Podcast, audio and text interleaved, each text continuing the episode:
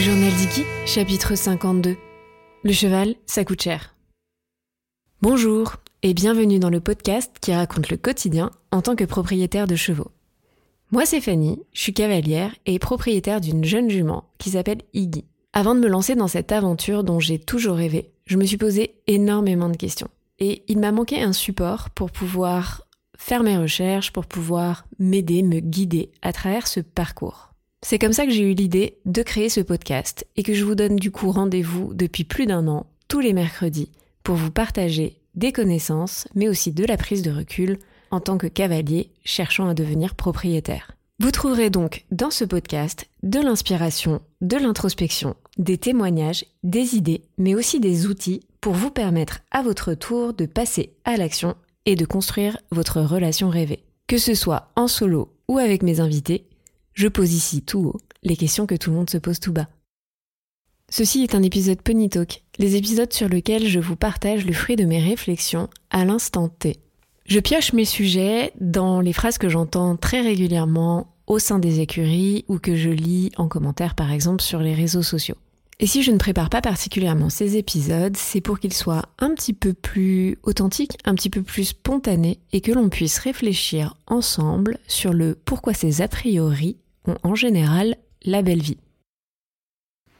Pour cet épisode de rentrée avec un petit peu de décalage, puisque oui, pendant 15 jours le podcast s'est fait une petite pause, j'ai décidé de choisir un grand classique. Le cheval, ça coûte cher.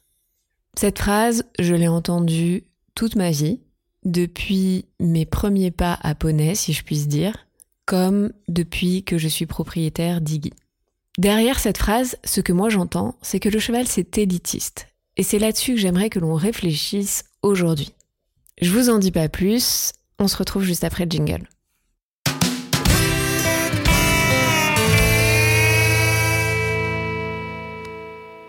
Qu'est-ce que ça veut dire d'être élitiste Dans le mot élitiste, il y a donc le mot élite, et bien souvent, les élites, on y voit un synonyme de privilégié. Donc quand on dit que le cheval ça coûte cher ou que c'est élitiste, on sous-tend que c'est réservé à un cercle très restreint. Et du coup déjà là-dessus je suis pas complètement d'accord. Donc on va dégoupiller, on va débunker ce premier a priori. Quand on voit ce qui s'est passé avec la démocratisation de l'équitation et le succès des poney clubs pour rendre le cheval accessible, je ne suis pas sûre qu'on puisse continuer de parler d'une élite. Quand on voit le nombre de chevaux dans nos campagnes qui vivent au pré, qui ne sont pas forcément d'ailleurs dans des bonnes conditions physiques, et qui ont l'air d'être un petit peu oubliés par-ci par-là, je ne suis pas sûre qu'on peut parler d'élite non plus. Ces chevaux n'étant ni des chevaux de compétition, ni des chevaux de Grand Prix, ni des chevaux de course, je ne suis pas sûre qu'on puisse continuer d'affirmer que le cheval, c'est élitiste. Par contre, s'il y a bien quelque chose qui est vrai pour tous, c'est que oui, le cheval, ça coûte cher. Et comme ça coûte cher, ça veut dire qu'il faut un certain nombre de ressources. Je vais y revenir un petit peu après dans le détail, mais du coup je pose une première petite graine juste là en plein milieu. Mais qui dit ressources dit que au quotidien, que ce soit pour nos chevaux de santé équestre ou pour tous les chevaux de nos campagnes, ils ont des besoins. Des besoins qui doivent être comblés par différentes ressources. Et ces ressources, oui, ça coûte de l'argent. Et il n'y a malheureusement aucune manière de faire l'impasse sur ces ressources ou de les brader. Mais qu'est-ce que ça veut dire cher? Là encore, on peut sous-tendre que du coup le cheval s'est réservé aux riches, donc de nouveau, on a cette question d'élite un petit peu de privilégié qui intervient. Mais pour autant, je ne suis pas sûre qu'il suffit d'être riche pour être propriétaire, ou plutôt, j'ai envie de dire, il ne faut pas forcément être riche pour être propriétaire. Tout est une question de comment on souhaite investir et dépenser son argent. Par contre, effectivement, il faut une certaine somme d'argent pour pouvoir acheter un cheval et entretenir un cheval tout au long de sa vie. Le sujet de ce podcast, vous l'aurez compris, ce n'est pas forcément de parler de c'est quoi être riche. Ok? Je ne vais pas répondre à cette question, chacun y voit en plus sa définition. Par contre, de dire que devenir propriétaire est un certain investissement, ça, je pense qu'on peut tous en convenir. Je m'explique. Quand on a un cheval, il faut avoir des ressources, des ressources financières. Ça, on ne peut pas l'ignorer. Parce que qu'est-ce qui coûte de l'argent dans le fait d'avoir un cheval? Déjà, un, il y a le cheval en tant que tel. En fonction de ses origines, son prix va changer, en fonction de son parcours, de son expérience, de ce qu'il a vécu. Et puis ensuite, il faut l'héberger, ce cheval. Et comme forcément, un cheval est un grand animal et que ça prend de la place, on l'a pas forcément avec nous à nos côtés, dans notre appartement ou dans notre petit pavillon de banlieue. Ce qui veut dire que l'hébergement du cheval, pour la majorité d'entre nous, est un coût additionnel. Ensuite, il y a les soins, et cette question tout particulièrement, j'aimerais y revenir un petit peu après. Un cheval, ça vit longtemps, ça peut vivre jusqu'à 30 ans, 40 ans, ça veut dire que c'est 30 ans ou 40 ans de soins quotidiens. Et puis, il y a la question du matériel. Et la question du matériel, elle est multiple. Le matériel pour pratiquer l'équitation, mais aussi le matériel autour du cheval et autour de la gestion et de l'organisation du quotidien du cheval. Alors bien sûr, il y a toujours moyen d'essayer de négocier, de temporiser sur ces différents coûts. On n'est pas forcément obligé de s'acheter un crack de course. On n'est pas forcément obligé de prendre l'hébergement le plus coûteux. On n'est pas forcément obligé de faire tous les soins du monde en ayant chaque semaine le passage d'un différent professionnel de santé.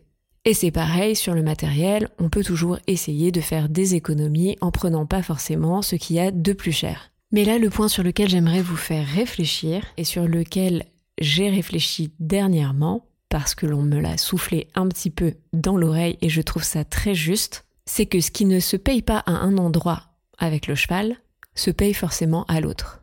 Alors qu'est-ce que ça veut dire? Si vous mettez pas forcément beaucoup d'argent dans le prix d'achat de votre cheval, potentiellement vous mettrez beaucoup d'argent dans les soins derrière. Si vous ne mettez pas beaucoup d'argent dans le matériel pour monter à cheval, potentiellement vous mettrez peut-être beaucoup d'argent dans les soins à un moment donné. Vous voyez la logique? En fait, ce qui se passe quand on est propriétaire d'un cheval ou quand on achète un cheval, c'est que on achète surtout du temps humain derrière.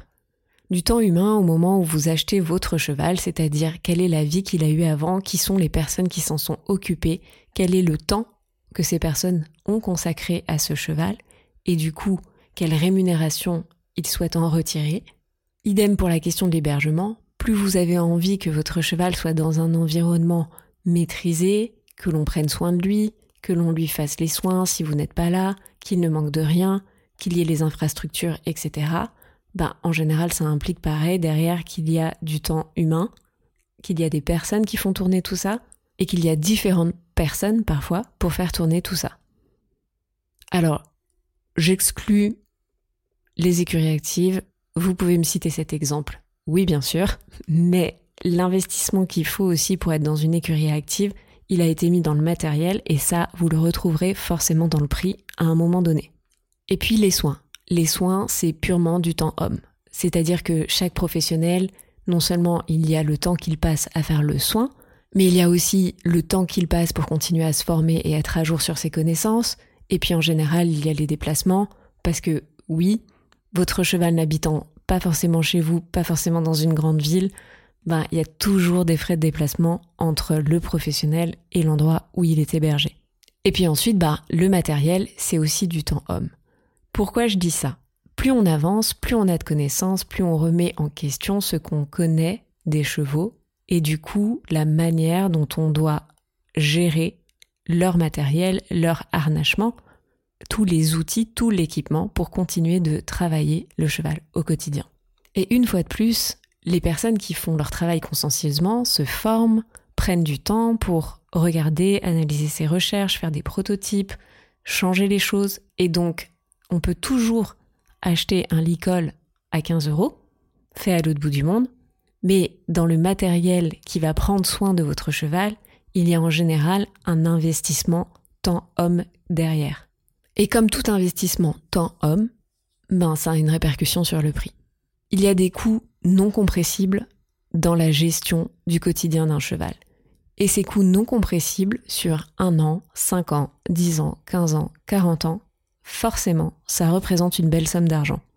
J'ai envie de poser ça là et de vous faire une petite confession, mais cette année, avec les petits pépins de santé qui nous sont arrivés avec Iggy, j'ai dépensé plus que le prix d'achat de ma propre jument dans les soins. Parce que il y a ça aussi dont on parle pas assez souvent. C'est que on a beau vouloir tout maîtriser, tout gérer et avoir bien prévu son petit budget, il y a des fois, il y a des couacs. Il y a des fois, il arrive, comme je disais, des petits pépins qui sont pas très graves en soi, mais dont la gestion quotidienne de ces petits pépins demande beaucoup d'investissement et de ressources financières. Typiquement, votre cheval qui a besoin d'être immobilisé au box au lieu de vivre sa vie au. Ce qui sous-tend que d'un coup, le prix de votre pension va augmenter. Peut-être sur une semaine, mais peut-être sur deux mois ou trois mois. Il y a les visites de contrôle du vétérinaire, plus ou moins régulières. Il y a les imageries pour vérifier que tout ça fonctionne correctement, plus ou moins régulières. Il y a l'intervention de d'autres professionnels de santé, potentiels, pour accompagner le protocole qu'aura posé le vétérinaire. Bref, tous ces coups peuvent s'additionner super vite et j'ai pas besoin de vous faire un petit dessin, je pense que vous avez compris là où je veux en venir. Je vous avais dit que j'avais envie de vous reparler des soins et de la santé et donc c'est le moment. Oui, j'ai été très concernée par ce sujet cette année et forcément c'est encore un petit peu présent, trop présent dans mon esprit. Mais je pense que c'est un point que beaucoup de cavaliers sous-estiment le jour où ils deviennent propriétaires. Il y a les assurances et si votre cheval est assurable, je ne peux que vous encourager de le faire parce qu'à mon sens, vous connaissez mon amour de l'anticipation et du coup de la planification, mais il vaut mieux toujours prévenir que guérir. Mais surtout quand un soin est sporadique, c'est-à-dire quand on fait une visite vétérinaire annuelle ou un ostéo par an, c'est ok, on peut l'assumer. Quand, comme je le disais juste avant, ce sont des interventions régulières, plusieurs fois par mois, avec des passages en clinique, l'addition devient très salée. Et toutes les épargnes du monde que vous auriez mis à droite à gauche peuvent y passer.